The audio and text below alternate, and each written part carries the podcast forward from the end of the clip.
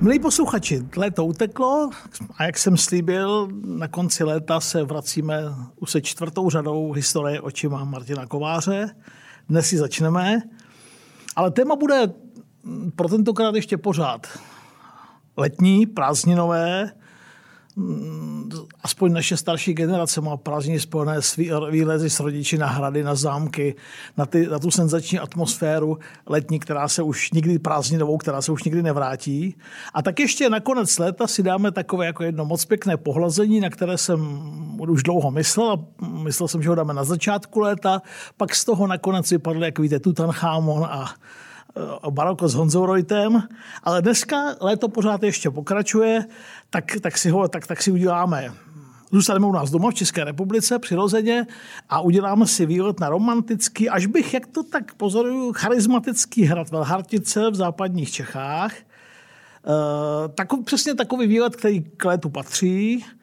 Poprvé v historii očima se uděláme takovou malou mikrosondu historickou do dějin naší země. Já věřím, že se vám to bude líbit. Host je úplně senzační, já jsem se na ně moc těšil. Je to historik, kantor, zástupce ředitelky na Masarykově základní škole v Klatovech, zastupitel města Klatovy a taky a hlavně pro dnešek dlouholetý průvodce a duše už zmíněného hradu Velhartice. Magistr Lukáš Kopecký, který o tématech z regionálních dějin publikoval celou řadu prací, taky si dneska přinesl dějiny Velhartic, na kterých výrazně spolupracoval. Tak eh, to bude dnešní téma. Lukáši, pojďme na to. Ahoj, vítám tě a jsem moc rád, že jsi udělal čas na náš podcast. Krásný den, milí posluchači. Ahoj, Martine. Tak, Máme před sebou přibližně hodinku, uvidíme, jak nám to vyjde. Tak pojďme na to. Budeme si tedy povídat o Valharticích, o hradě, který máš eh, všichni, kdo vědí něco o sociálních sítích a znají tě jako zažraný pod kůži, snad to tak můžu říct. Tak se tě zeptám na začátek jak se to stalo, kde se v, sobě ta, kde se v tobě ta posedlost vzala a čím jsou Velhardice tak výjimečné, že je vzali tolik za srdce? Velhartice mají neuvěřitelný genius loci. My se o tom určitě ještě budeme bavit, kolik lidí takhle chytli za srdce, za duši v celé té jejich více než 700 leté historii. Začalo to velmi nenápadně. Ve druhém ročníku na vysoké škole člověk hledá brigádu na léto a kamarádka mi říkala, ty studuješ tu historii, nechtěl bys provádět na hradě. Já do té doby jsem o Velharticích, přestože jsou 20 km od Klatov. Eh, prakticky skoro nic nevěděl, ale stalo se mi tam co se tam stalo Janu Verichovi, to, co se tam stalo pánům z Velhartic, eh, to, co se tam stalo mnohým, prostě mě to čaplo, už mě to, už mě to nepustilo a jakkoliv to provádění je jako trochu kratší, to znamená, dřív jsem tam byl dva měsíce, teď jsem tam 14 dní týden.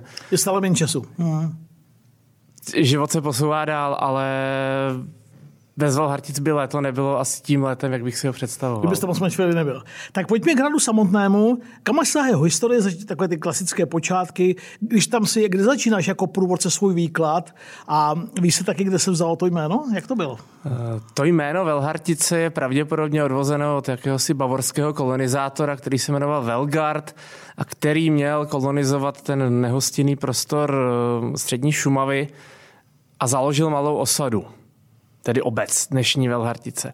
To znamená, hrad byl pojmenován na základě pojmenování obce, nikoli, že by hrad dostal mm-hmm. jméno.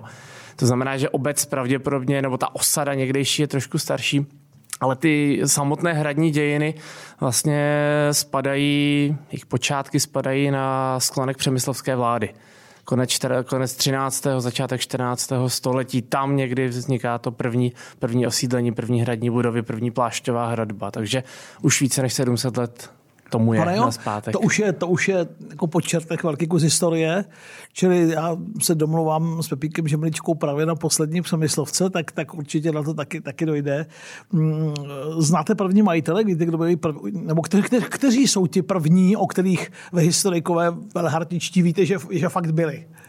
Tak všichni známe pány z Velhartic, Buška, o tom se budeme určitě za chvilku bavit, mm-hmm. ale ta prvotní, to prvotní osídlení jsou regionální šlechtici, pravděpodobně z jakési tvrze jménem Budětice, což je mezi Sušicí a Horažďovicemi, kteří pravděpodobně hledali nějaké nové místo, nové obytné sídlo a našli si tenhle prostor nad řekou Ostružnou, vysoko na skále, kde začali, začali budovat hrad. Takže vlastně regionální šlechta hledající nové místo na bydlení, kdybych mm. to mhm. zjednodušil.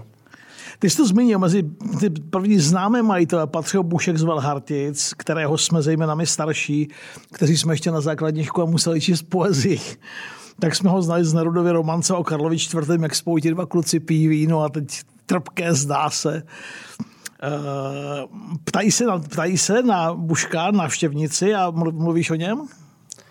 Martina, tě možná překvapím, romance o Karlu IV. se pořád učí na základních školách. Moje kolegyně češtinářky jí pořád po, po dětech chtějí, ale ne, aby se naučili celou romanci recitovat, to asi ne, ale pro ten regionální vztah. Jako jestliže žiju v Klatovech a 20 kilometrů mám Velhartice, tak bych měl něco o tom regionu vědět, takže opravdu král Karel usedá s Buškem z Velhartic k grubovému stolu minimálně u nás na škole. Um, Starší generace rozhodně, ale když mluvím o Buškovi a zeptám se toho davu 20-30 lidí na tom nádvoří, eh, jestli jméno Bušek z Velhartic něco říká, tak čím mladší ročníky, tím složitější. Jako kdyby se to už v maturitních tématech skoro, Takže skoro ne, veteráni se hlásíme, vzpomínáme na, na Buška. Notabene, když už Buška znají, často jim utíká Karoslavu Vrchlickému a k noci na Karlštejně.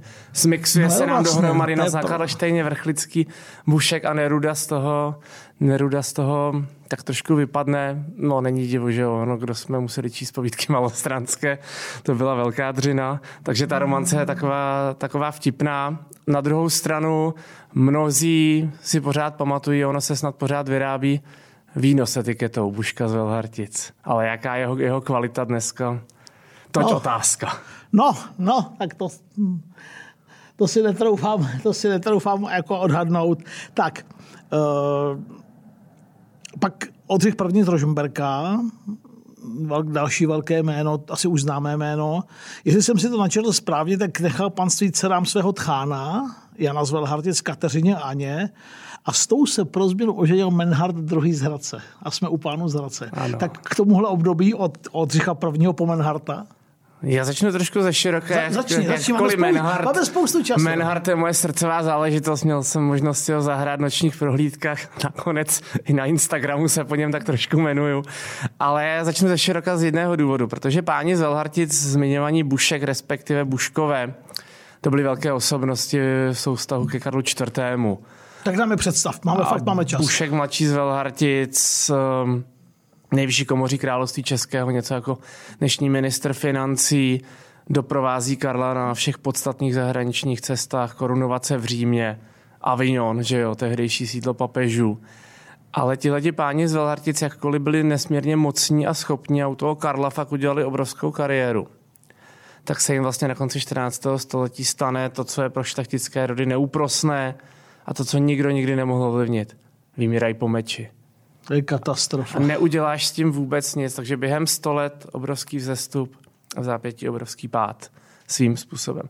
Takže proto, jak ty jsi to naznačil, jsou tam dvě dcery Jana z Velhartic, jsou provdány a protože Rožumberkové, potažmo páni z Hradce, jako velmi mocní jeho čeští šlechtici, mají zájem na tom velhartickém panství, protože my dneska mluvíme o tom, že Velhartice jsou v plzeňském kraji ale Lartice tehdy byly vlastně nejzápadnější výspa Prácheňského kraje. Takže jakoby inklinovali spíš k tomu jeho českému prostředí, se dá, se dá říct. Je to takže... taková jako vyvřelina do těch západních to vyvřelina. No nakonec dneska Velhartice jsou taky nejzápadnější výspou Českobudějovického biskupství. Ono se to tam pořád, to tak jako ty hranice lámou. To, že máme úředně daný plzeňský kraj, pro mnohé další věci vůbec nemá vliv a proto ta historie. Takže nikoli plzeňský kraj, což byly Klatově a okolí, ale Práchenský kraj. A proto ten velký zájem těch jeho, Češů, jeho Čechů. A proto ti páni z Rožumberka, potažmo páni z Radce, kteří byli intenzivně propojeni. No a do toho přichází ten můj milovaný a oblíbený a dosud nesepsaný Menhard z Hradce. Menhard z Hradce. Opovažte se na to někdo sahnout. Naopak, ať Opo- na to někdo ne, sahne. Ne, já jsem, já se. jsem historik ten, moderních dějin. Tohle by měli ne, dělat ten, lidé ne, typu Petra Čornej a podobně. To je Lukášovo téma, to nemůže nikdo jiný dělat. Třeba na stará kolena. Tak, uh, Menhard z Hradce. Obrovská, obrovská osobnost, eh, nejenom majitel, majitel Velhartic, ale vlastně hlava, hlava celého rodu v té velmi, velmi neklidné době eh, husických válek Ale jestli pro Velhartice ten Menhard něco Promiň, znamenal... pro, pro posluchače 1398 až 1449 to má velkou vypovídací hodnotu, když takhle ten život vlastně od konce 14. století do poloviny 15. století. Pane, jo, teda to nebyla jednoduchá doba. Ne, nenarodíš se do jednoduché doby, narodíš se na konci 14. století do sociálních otřesů, mor v Evropě a podobně. Ale Menhard byl... Čím byl výjimečný ten chlápek? Já bych ho přirovnal k velmi pragmatickému politikovi, tak jak to známe z 19. a 20. století. Ochránit majetek, ochránit rod, nepřipustit jakékoliv komplikace, které by pro ten rod mohly přijít v souvislosti s husity. Takže tak, jak já to většinou říkám ve výkladu, on zažije ono legendární oblehání hradu Rabí. Jan Žižka, ano, ztráta ano. oka.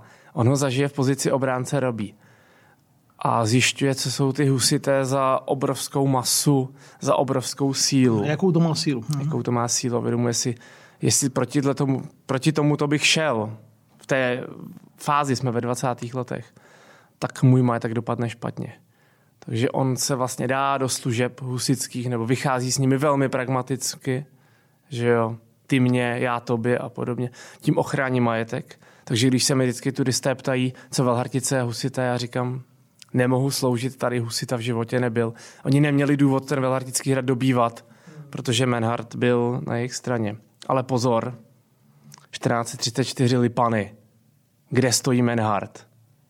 No, protože si uvědomuje, kam to jde, takže stojí na straně panské jednoty. Ano, jasně. Zikmund se vrací do země a stává se Menhardkým, nejvyšším zemským purkravím, druhým člověkem ve státě zástupcem krále. Mm. Přesně byl věděl. šikovný pán. Přesně věděl. A teď jsem to nemyslel vůbec ironicky. Ne, je to tak, ale je to, někomu by se to dneska mohlo zdát nějakému přísnému kritikovi jako vyčuranost, ale pro rod pánu z Radce on se snaží, on se snaží dělat maximum.